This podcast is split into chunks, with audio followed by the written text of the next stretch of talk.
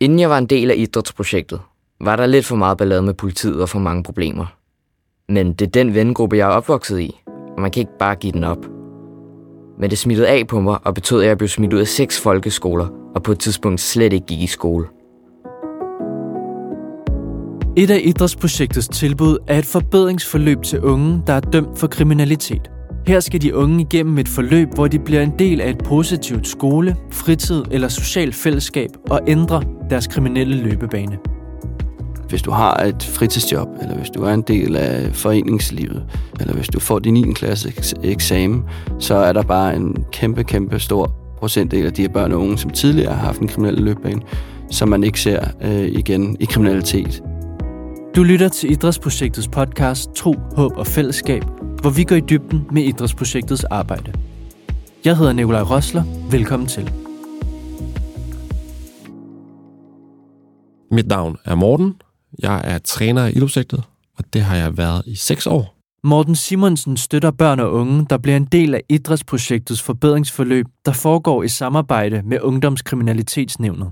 Morten fortæller om mødet med en af de unge, han har arbejdet med. Ham her mødte jeg konkret, hvor han boede, øh, var hjemme hos ham, øh, var hjemme hos hans familie, lærte ham at kende, var interesseret i, hvad han øh, ville lave. Øh, han ville gerne styrketræne.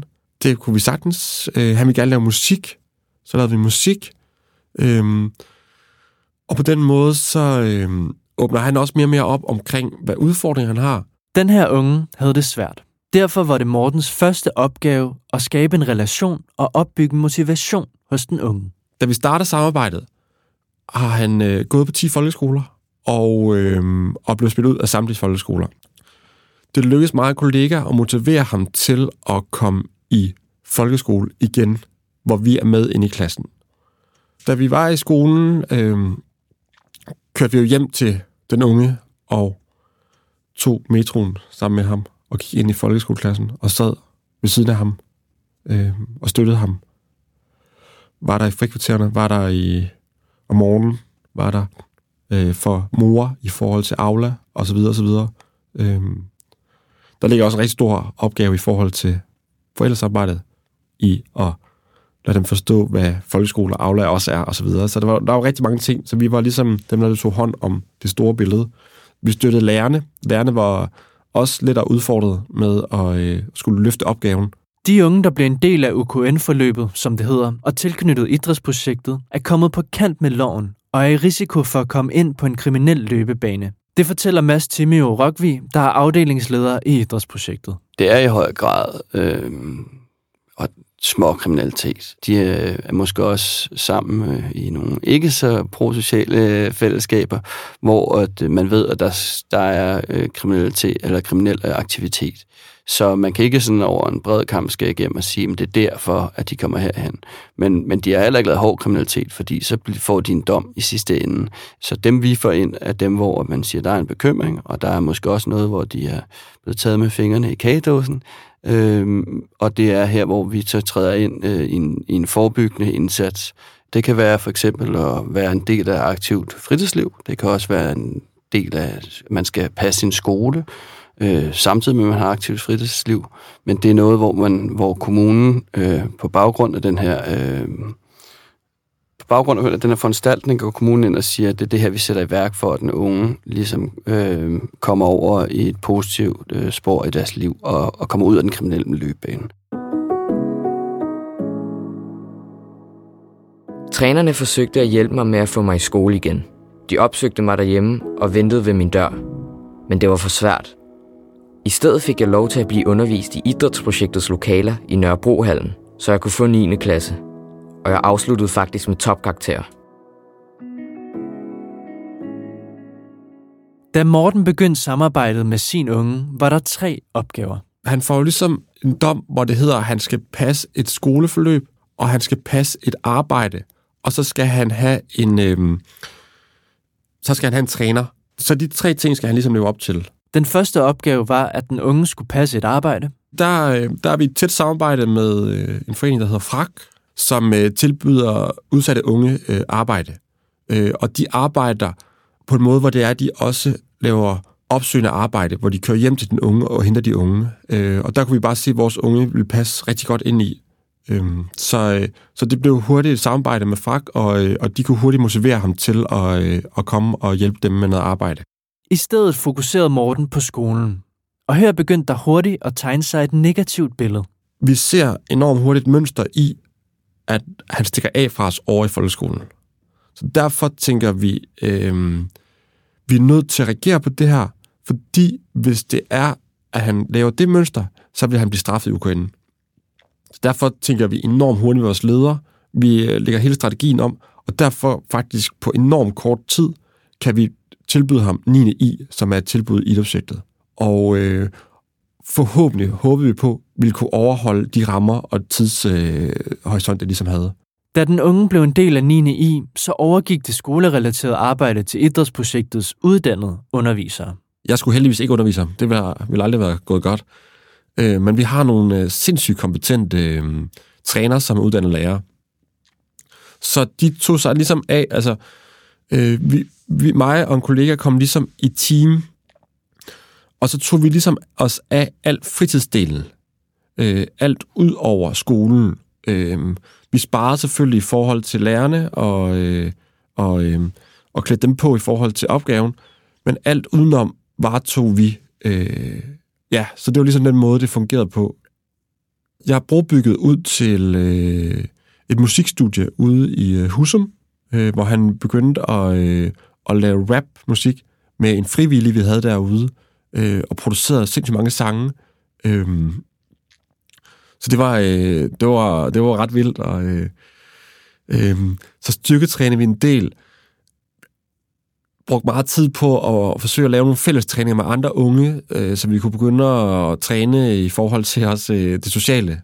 At, øh, at sætte sammen sammen med nogle, øh, nogle, nogle unge, som måske ikke lige kom fra det samme område som ham selv. Øh, så han ligesom kunne profitere den vej rundt. Til forskel for andre af idrætsprojektets tilbud, så er UKN-forløbet ikke på samme måde frivilligt. Der er nogle klare rammer og nogle klare regler for, at den unge skal overholde det her. Fordi ellers så i sidste ende, så kan det til sidst være, at de, hvis de ikke overholder det, at de så får, øh, at dommen bliver udmyndtet sig i en anbringelse eller, eller andet. Det betyder også, at der er flere involverede parter end normalt. Der sidder en tilsynsførende ingen i ungdomskriminalitetsforsorgen, som vi øh, ligesom skal rapportere tilbage øh, til hver uge øh, i forhold til, om den, vi har set nogen, øh, om de er dukket op til aftaler, og i det hele taget også, hvordan går det de andre arenaer, hvor de også øh, er aktiv. Det kunne, være for, det kunne være for eksempel være i forhold til skolen. Så er der en sagsbehandler øh, i Københavns Kommune, som sidder og har sagen, som vi også har en øh, dialog med, og selvfølgelig også tæller sammen med i forhold til, hvordan er det, vi lykkes, og hvordan er det, de unge lykkes i deres andre øh, arenaer. Det er tre dele, der arbejder rigtig meget sammen. Så det er sindssygt vigtigt for mig, øh, ikke at påtage mig rollen som hverken sagsbehandler eller UKN der ofte øh, i det her samarbejde oplever ofte øh, sagsbehandler prøver at række ud, om jeg ikke kan få den unge til at gøre sådan, eller møde op her, eller vil du ikke øh, bede ham om at gøre sådan, og det samme med UKN. Øhm, og det, øh, det vil jeg som udgangspunkt egentlig gerne. Jeg skal bare passe rigtig meget på min relation, og jeg skal rigtig meget passe på, at jeg ikke kommer til at være dem i hans øjne. Jeg brugte faktisk rigtig meget det her med at bruge UKN som busmanden og hende, jeg arbejder sammen med omkring det, var også klar på at tage den rolle. Øhm, vi var enige omkring strategien. I virkeligheden var jeg måske nok lige så meget bussemand. Øhm, hun spillede bare de kort, og jeg spillede de andre kort. Og sådan, øh, sådan fungerede samarbejdet, og det fungerede sindssygt godt. Øh, fordi at det gjorde sådan set ikke noget, han var sur på KN, for det var han i forvejen. Øhm, jeg måtte bare ikke brænde min relation til ham. Så da der kom nogle trælse beskeder, så var det for dem af, og når jeg ligesom skulle motivere osv., så videre, så var det for min side af. Idrætsprojektet har hjulpet mig tilbage i skole. Jeg har ikke været anholdt for noget ulovligt i et par år nu, og årsagen er, at jeg startede på HF. Jeg vil ikke have flere pletter på min straffeattest. Jeg vil bare gerne have en fremtid. Jeg har en hårdt arbejdende mor, der har knoklet hele sit liv for mig og har givet mig meget kærlighed. Jeg vil gerne give noget tilbage. Mortens unge viste stor fremgang i sit forløb, og det gik faktisk så godt, at han blev inviteret ind på rådhuset. Så det var mig og min ung og min leder, Mia Nygaard og Morten Østergaard. Og han skulle fortælle, han skulle ligesom repræsentere og fortælle omkring, hvordan det var at, øh, at, at, at opvokse i en ghetto. Og det gjorde vi, og det var en ret vild oplevelse. Han anede så ikke, hvem nogen af dem var, så det, men, øh, men jeg synes, det var en ret vild oplevelse.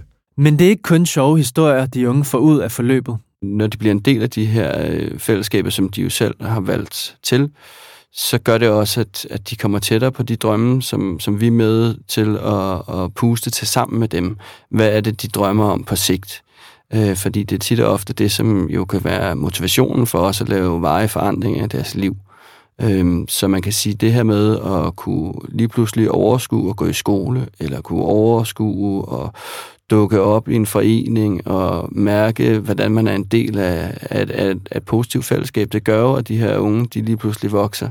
Ikke bare centimeter, men nogle gange meter i forhold til at kunne se, at hey, jeg, jeg er meget mere end, end bare, skulle jeg til at sige, øh, en ung, som måske har, øh, har lavet rav i den, eller har været på kant med loven.